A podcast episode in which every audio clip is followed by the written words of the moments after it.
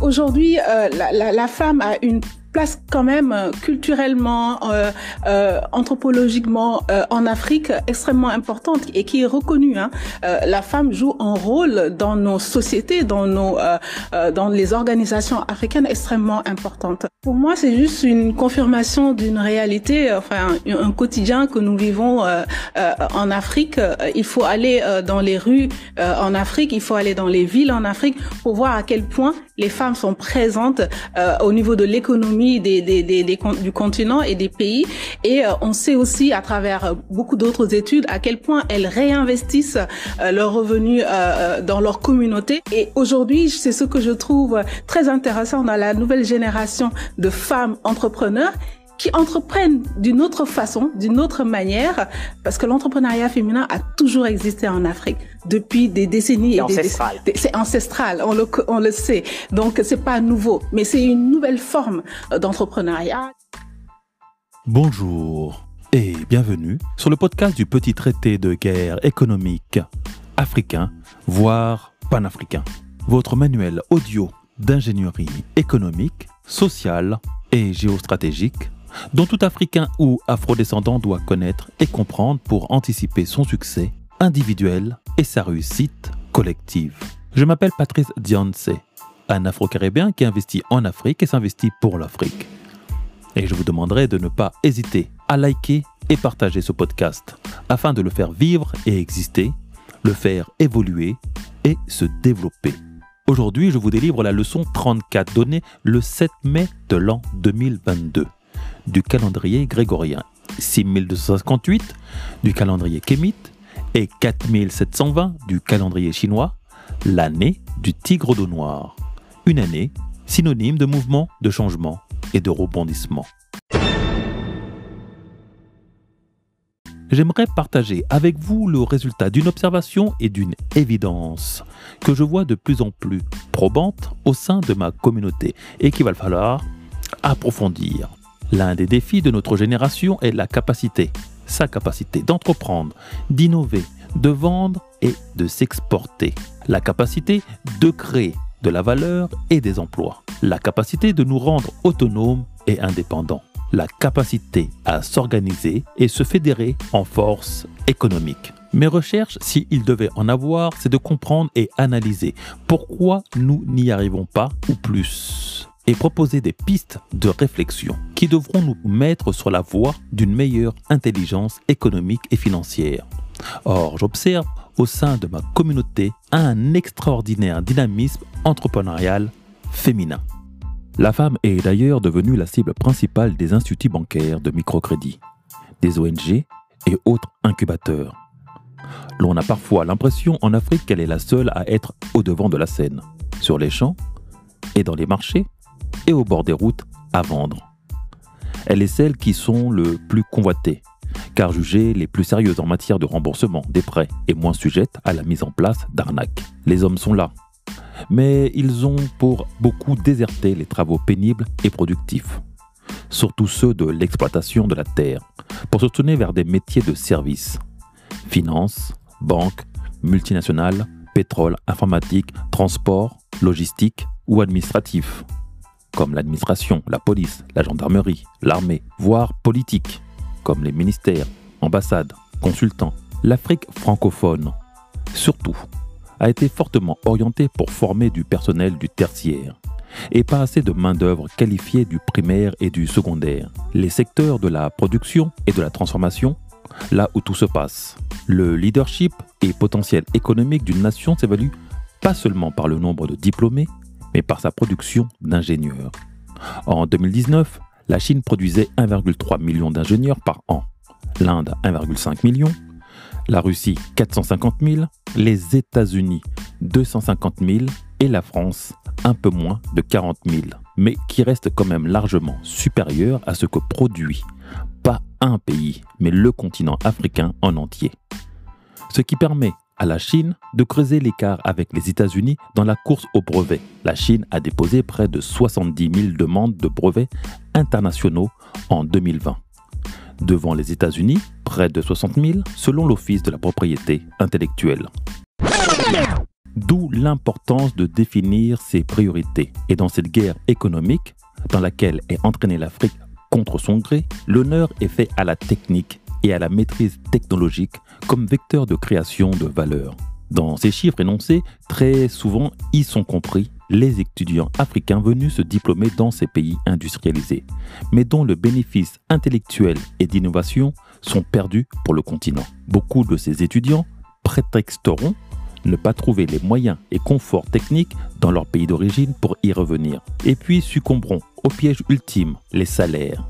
Quand un ingénieur en France doit payer 5000 euros bruts par mois, tout le monde oublie de se demander comment de la Chine, qui n'avait que 4500 ingénieurs de formés entre 1950 à 1961, l'on est passé de 1,3 million par an en 2019 et 1,5 million d'ingénieurs par an pour l'Inde. Nous nous retrouvons donc dans la communauté avec une myriade de managers, de communicants, de coachs, de commerciaux, chefs de projet, de financiers, d'administrateurs et d'influenceurs voire même de techniciens, mais tous spécialisés dans le développement des industries et services occidentaux et maintenant asiatiques, jamais adaptés à nos besoins de rentabilité et de compétitivité. Voilà pourquoi l'on peut dire que l'Afrique est un Eldorado vierge où tout reste à faire et à mettre en œuvre pour ses besoins à elle. Mais fort de ce constat, car je ne suis pas le premier à l'avoir fait, pourquoi n'arrivons-nous pas à nous dépasser? Alors l'on va pas s'attarder sur ce qui ne marche pas, mais sur ce qui semble fonctionner. Et c'est selon moi le duo homme-femme, une combinaison sous-exploitée que nous nous devons de plus explorer. Aussi, je distingue deux types de stratégies et économique. Le patriarcat économique, basé sur une violence extrême, un accaparement des biens, une accumulation des richesses, l'exploitation des individus, une domination rigide pyramidale, une égocentricité ravageuse et la constitution de monopoles. C'est une économie et industrie agressive et impérialiste, d'une terrible efficacité économique et financière. Le second est une tendance qui pourrait selon moi bien nous convenir. C'est le matriarcat économique, basé sur la complémentarité, la bienveillance, la fédération, le partage, la cohésion de groupe.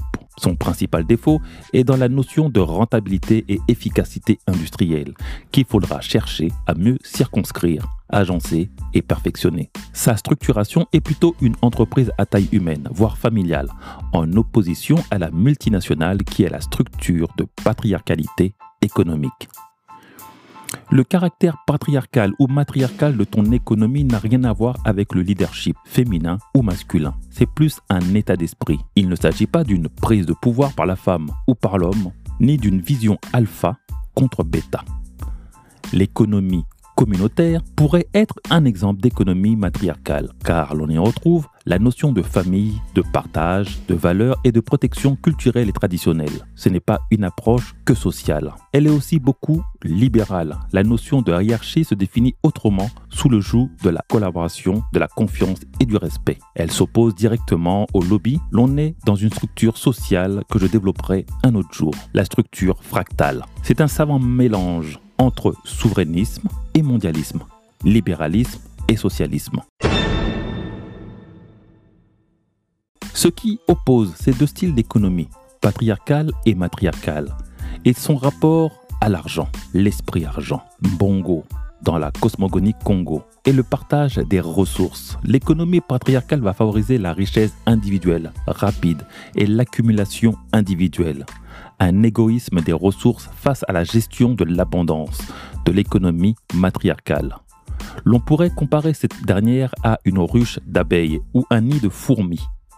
Il s'agit de favoriser le maintien, la survie, l'équilibre et l'expansion de la communauté. Dans bien des égards, quand l'on observe comment étaient organisés nos empires africains, je l'aperçois comme des nids de fourmis ou d'abeilles dispensés ici et là il n'y a pas deux reines dans le même nid ou la même ruche. Pareil, chaque enfant de roi devra aller créer son royaume un peu plus loin. Un seul sera désigné pour reprendre le flambeau du royaume d'où il est né. Les autres devront bâtir leur clan ou royaume, leur kanda, plus loin. Voilà pourquoi nous avons tant de royaumes ou d'ethnies différents sur notre continent, africain, souvent la racine familiale est la même, mais par le jeu des alliances, les familles élargies, chacun crée sa colonie ou son clan un peu plus loin de son lieu de naissance. Voilà pourquoi nous avons une compréhension très parcellaire et biaisée de notre organisation pré-raciale négrière et des liens qu'il y a entre nous, les uns et les autres, même à des milliers de kilomètres sur le continent ou au-delà des mers. Le concept d'ethnie qui nous a été imposé par des peuples qui n'ont su décrypter notre fonctionnement n'est pas le bon. Alors comment suis-je arrivé à ce type d'approche? Par le constat, le constat que l'association homme-femme africain, quand le poids de la hiérarchie est effacé ou atténué, semble bien mieux fonctionner que lorsque chacun reste uniquement avec son genre. Par cette approche et manière de faire, la complémentarité hommes et femmes africains à l'endroit de l'entrepreneuriat m'a semblé plus efficace. Ma communauté doit exploiter cette manière de s'organiser. Ces structures ainsi composées vont plus loin et semblent avoir plus d'endurance et de résilience, et même prêtes à chercher la puissance, car l'on allie l'aisance communicative de la femme africaine avec l'ingéniosité de l'homme africain.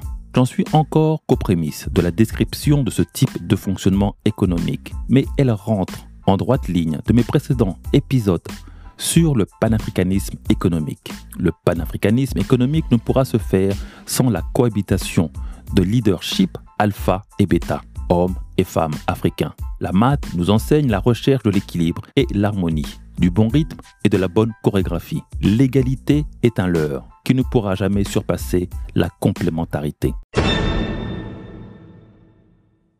Je vous laisse digérer cette présentation et mon approche de conquête économique sous l'angle du matriarcat et du panafricanisme économique. Et réfléchir comment demain en propager l'application à toute la communauté pour la rendre rentable et viable, excellente et puissante, offensive et défensive nous devons être à l'affût de nouveaux modèles et surtout trouver celui qui nous convient et convainc le mieux pour mieux nous reconnecter à Kama. Je suis Patrice Dianse, concepteur de ce blog Africa Reloaded, créateur et animateur du podcast du petit traité de guerre économique africain. Accessoirement, un Afro-Caribéen qui investit économiquement en Afrique et s'investit physiquement pour l'Afrique. Je vous remercie d'avoir écouté ce podcast, votre manuel d'ingénierie économique, sociale et géostratégique pour une Afrique connectée. N'oubliez pas de liker, de partager et de commenter. Entreprendre ou mourir, nous vaincrons.